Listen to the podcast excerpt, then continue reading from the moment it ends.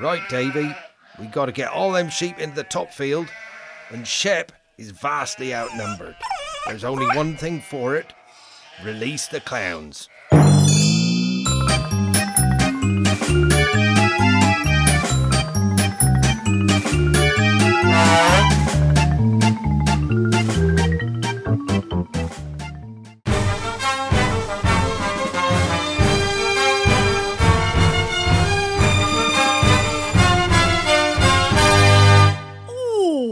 That's what I call taking one for the team. My eyes are watering just watching that. Must be what they mean by a, a no ball. oh, good. Now, with the time coming up to 11, here's Keith with the weather. Morning, Angela. Well, it's no joke up here in Manchester either. Oh, gosh, no, look at that. Well, there's Snowman better than you, Keith, to tell us what the weather's doing. if you get my drift. yes, I'll settle for that as a compliment. okay, okay. Well, let's uh, see what the weather's doing. All white, Keith, all white. Ice one. Ice one. Okay, okay. Keith, uh, what are the prospects for oh, uh, snow? climate. yeah. Um, what are the prospects for snow this uh, I said climate. climate? Okay. What are the uh, prospects for Oh, weather? I see, Glenn. see. Can't think of a pun. Blizzard for you, is it? No, no. I just thought we should get to the weather. Keith, Glenn wants to know whether whether you can Okay. think of Well, it. well, I, I'm just hearing that we don't have time. We have to move on. So thanks, Keith. See you at midday. Oh. Angela, why don't you tell us what's coming up in the next half hour? But Keith had the weather. Yeah, well, you were too punny, weren't you? And now we can't have the weather, Miss Many Punny. You're watching the morning news with me, Angela Harris, and Robert Killjoy Silk. I'm Glenn Burns. Bore Vidal. Glenn Burns. Jethro Dull. My name's Glenn Burns. Stiff Richard. I'm Glenn Burns. Timothy Dreary. Fuck you, Angela. Likewise, Glenn. A 36 year old man has died in a high speed crash in Batley, West Yorkshire. He's now uh, Flatley, West Yorkshire. Airbag gum. He's got whippet lash. and uh, finally, two news presenters lost their jobs this morning by autocue. That's right. The two present. Oh, shit. Too punny. Too punny. Release the clowns! Please stand clear of the closing doors, step away from the doors, mind the doors. Jimmy, quick, run! Made it. Thanks, Patricia. I almost dropped my mashed potato on the way. Mashed potato. Yeah. Oh, damn it. There's no more seats. Why did you bring mashed potato with you? Ugh, I woke up late and didn't have time to eat at home, so I had to take my breakfast with me for the road. That's not exactly something you'd expect to see on the tube, though. A discreet piece of toast, maybe, but not a huge tub of mash. And is that a mixing spoon? Typical. Just another misogynist, food shaming again. You can't expect me to hide in a cupboard every time I eat. And yes, this is a mixing spoon, Patricia. I eat a lot. I'm human, so shoot me. You do know what a misogynist is, don't you? Yes, it's a person who hates women and have strong prejudices against us. And you do realise you're not a woman, Jimmy, right? I happen to be the only woman on this carriage, so I can't possibly be the misogynist. Sorry, you're right. It's just, as a feminist, I get overly sensitive about misogynistic behaviour, which makes me want to defend women. But sometimes I get carried away and mistake myself for a woman in the heat of it all, you know? I know, it's fine. It's actually pretty admirable how serious you take it sometimes. You remind me of my uncle, actually. He was often protesting about the environment. Wow, really? Yeah, he basically spent most of his life hugging trees. Alright. What? You don't have to mansplain to me, Patricia. I wasn't mansplaining. I, He basically spent most of his life hugging trees. You don't have to give me the basic version of your uncle's life just so that my tiny woman brain can understand, you know?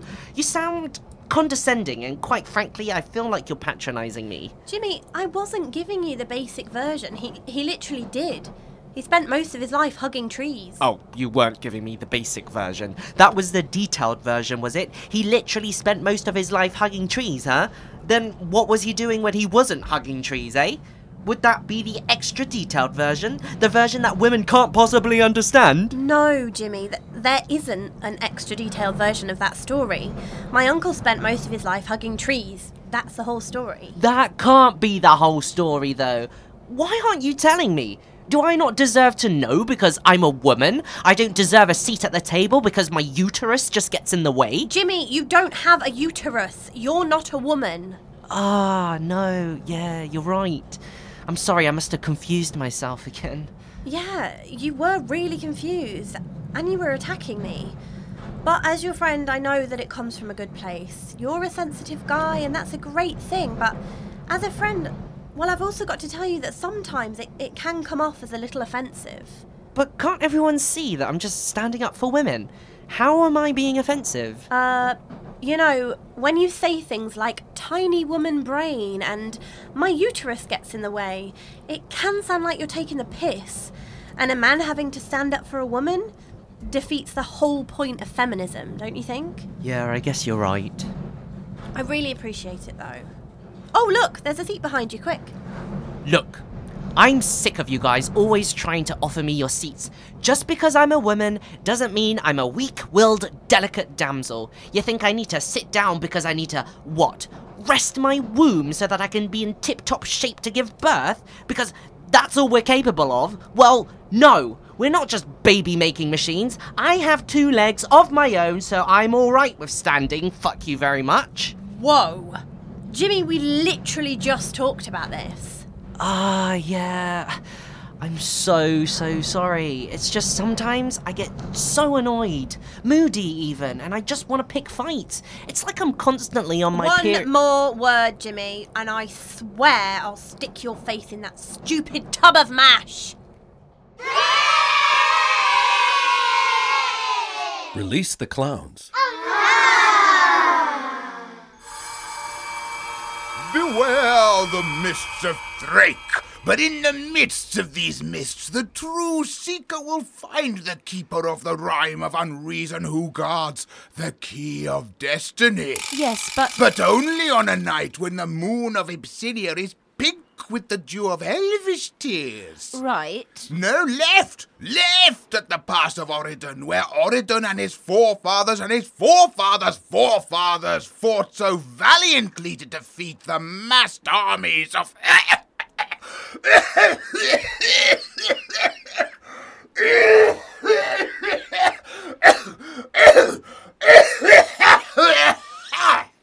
The massed armies of.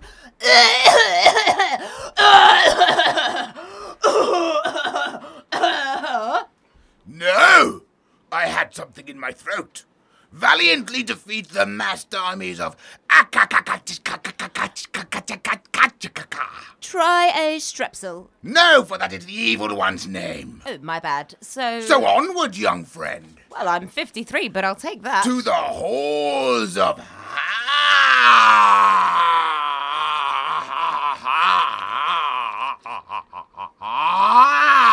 Ring! And there, there you will discover. Fuck's sake. Mate, mate, Yes, madam? where are the kidney beans? Uh, next one over. Thank you. Gary to shop floor, wizard in aisle 20. Release the clowns. Ideas That Don't Work as Podcasts, number 72. How to Defuse a Bomb with Bob Spratchett. And I'm just taking out the last casing screw now. There. Okay, so we just ease the panel clear and. Oh, yes. This one's a real doozy. Lots of wires, a bundle of C4, plenty of metal for shrapnel, but, haha, to be honest, with this amount of explosives, if you're within about 50 yards, you'll be killed by the sheer percussive force of the blast. If it went off now, I wouldn't even be a stain. Totally vaporized. And this one's particularly tricky because it's got a mercury switch right there. Don't touch that. And try not to let the ticking of the countdown clock worry you. Only 11 seconds left, but we can't worry about that. Although, actually, maybe we should worry about that. Four, three, two, one, ah. Release the clowns. In today's acting masterclass, I'd like to talk about how we build a character. The character has to come from within. You have to know this person, understand them. You must inhabit them. You are not pretending, you are becoming.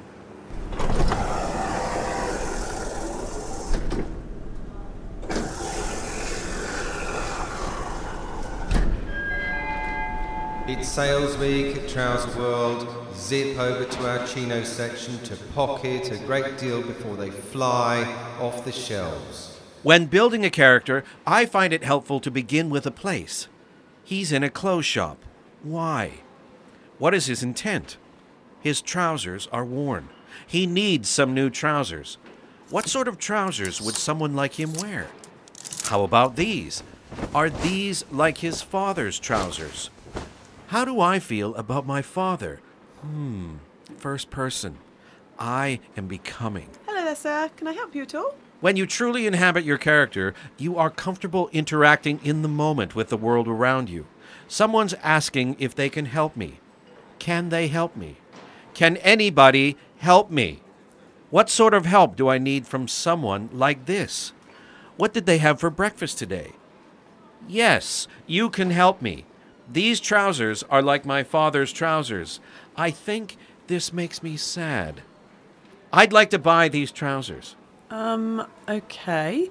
If you'd just like to follow me to the till, we'll take care of that. It's important to keep any actions your character takes within the realm of the possible. If your character is not a superhero, then he cannot fly. If she is not a surgeon, she cannot perform operations. My character does not have 40 pounds.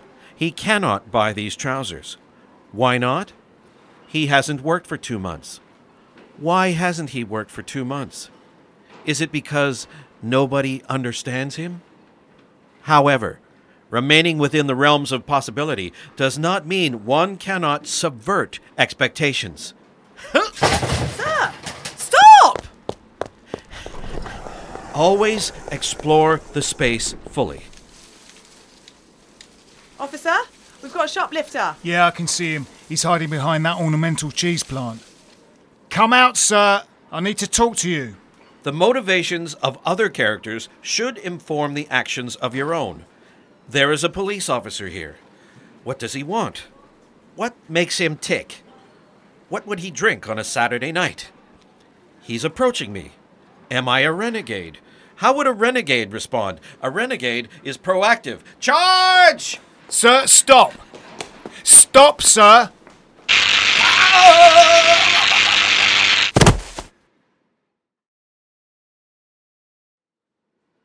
Sir? Sir? I think he's coming round. Sir, I am arresting you for theft and assaulting a police officer in a trouser department. When you truly become your character, the thrill of performance is like a charge of electricity. It can almost knock you off your feet, or actually knock you off your feet. Sometimes you zone out. I have zoned out. I am dribbling. My trousers are wet. I need new trousers. I have become. Next week, we explore the relationship between performance and food. Meet me by the bins out back of Tesco. Release the Clown starred Lenny Pickard-Athnis, Phil Whelans, Amy Holmes, Alex Marion, Holly Meacham, Casper Michaels, Marco Chu, Jonathan Thake, Nick Hildred, Helen Duff, Emily Sargent, Martin Hyder, and Phil Nice. It was written by Alex Marion, Nick Hildred, Phil Whelans, Simon Littlefield, and Marco Chu. The show is produced by Nick Hildred and Alex Marion. Release the Clowns is a proud member of No Phony Podcast Network and Britpod Scene, champions of independent podcasts. Follow them on Twitter and check out all their great shows. And remember, if you like Release the Clowns, then don't forget to tell all your friends about us. See you in two.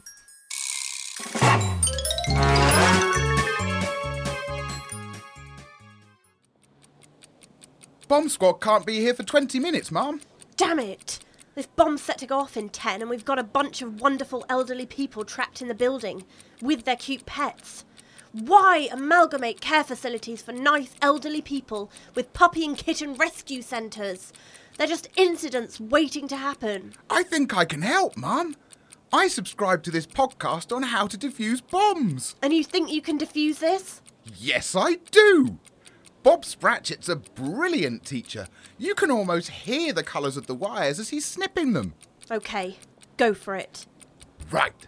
So first I just prise off the panel and. Oh, look at that! It's got a mercury switch!